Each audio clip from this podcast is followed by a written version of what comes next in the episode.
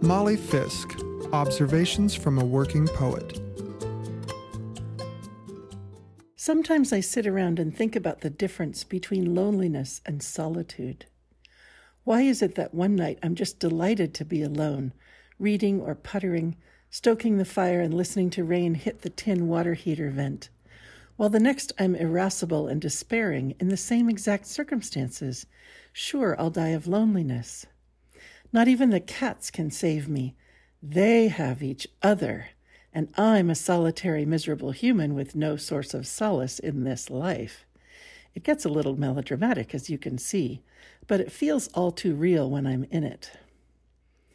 Long, long ago, my family used to drive from San Francisco to Carmel on Friday nights to spend the weekend.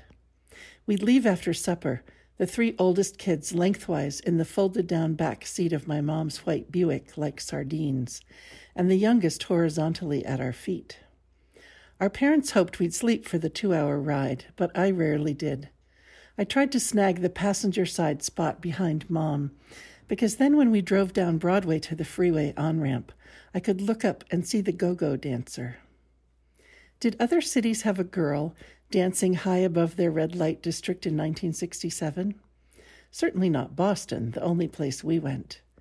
She was in a little phone booth sized cubicle at the top of a pole, several stories higher than the club she advertised. She had to climb the pole herself. You could see the ladder of bars for her feet. Wearing those calf high white boots that defined the era, and a little bathing suit like outfit with lots of fringe. She stayed up there all alone and danced, a teaser for the sexy goings on below. I don't remember if there was music playing as we passed, and I don't know if she had any piped in. I just see her through my wide 12 year old eyes, doing the Watusi, the pony, and the swim, lit like a lighthouse beacon above the street, and getting smaller and smaller as we merged with Friday night traffic on 101. When we came home on Sunday nights, the booth was empty. I think some of the loneliness of my childhood got wrapped up in the image of this girl, a strange but potent symbol of the adulthood I was fast approaching. I always wondered if she liked it by herself, looking at the lights of the city, or if she was lonely.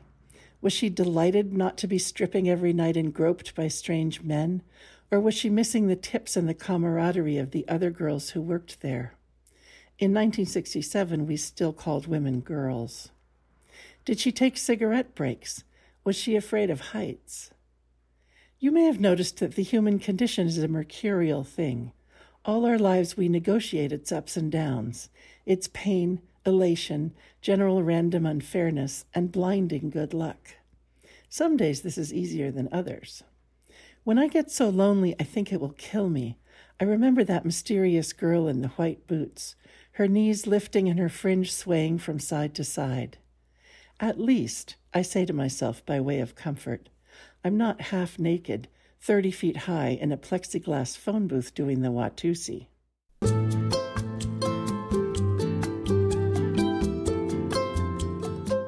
Award winning poet Molly Fisk writes, coaches, and teaches writing in California's Sierra Nevada foothills. You can reach her at mollyfisk.com. This program is produced at the studios of KVMR FM, Nevada City, California. Funding is provided by Harmony Books of downtown Nevada City and KVMR with support from the Corporation for Public Broadcasting.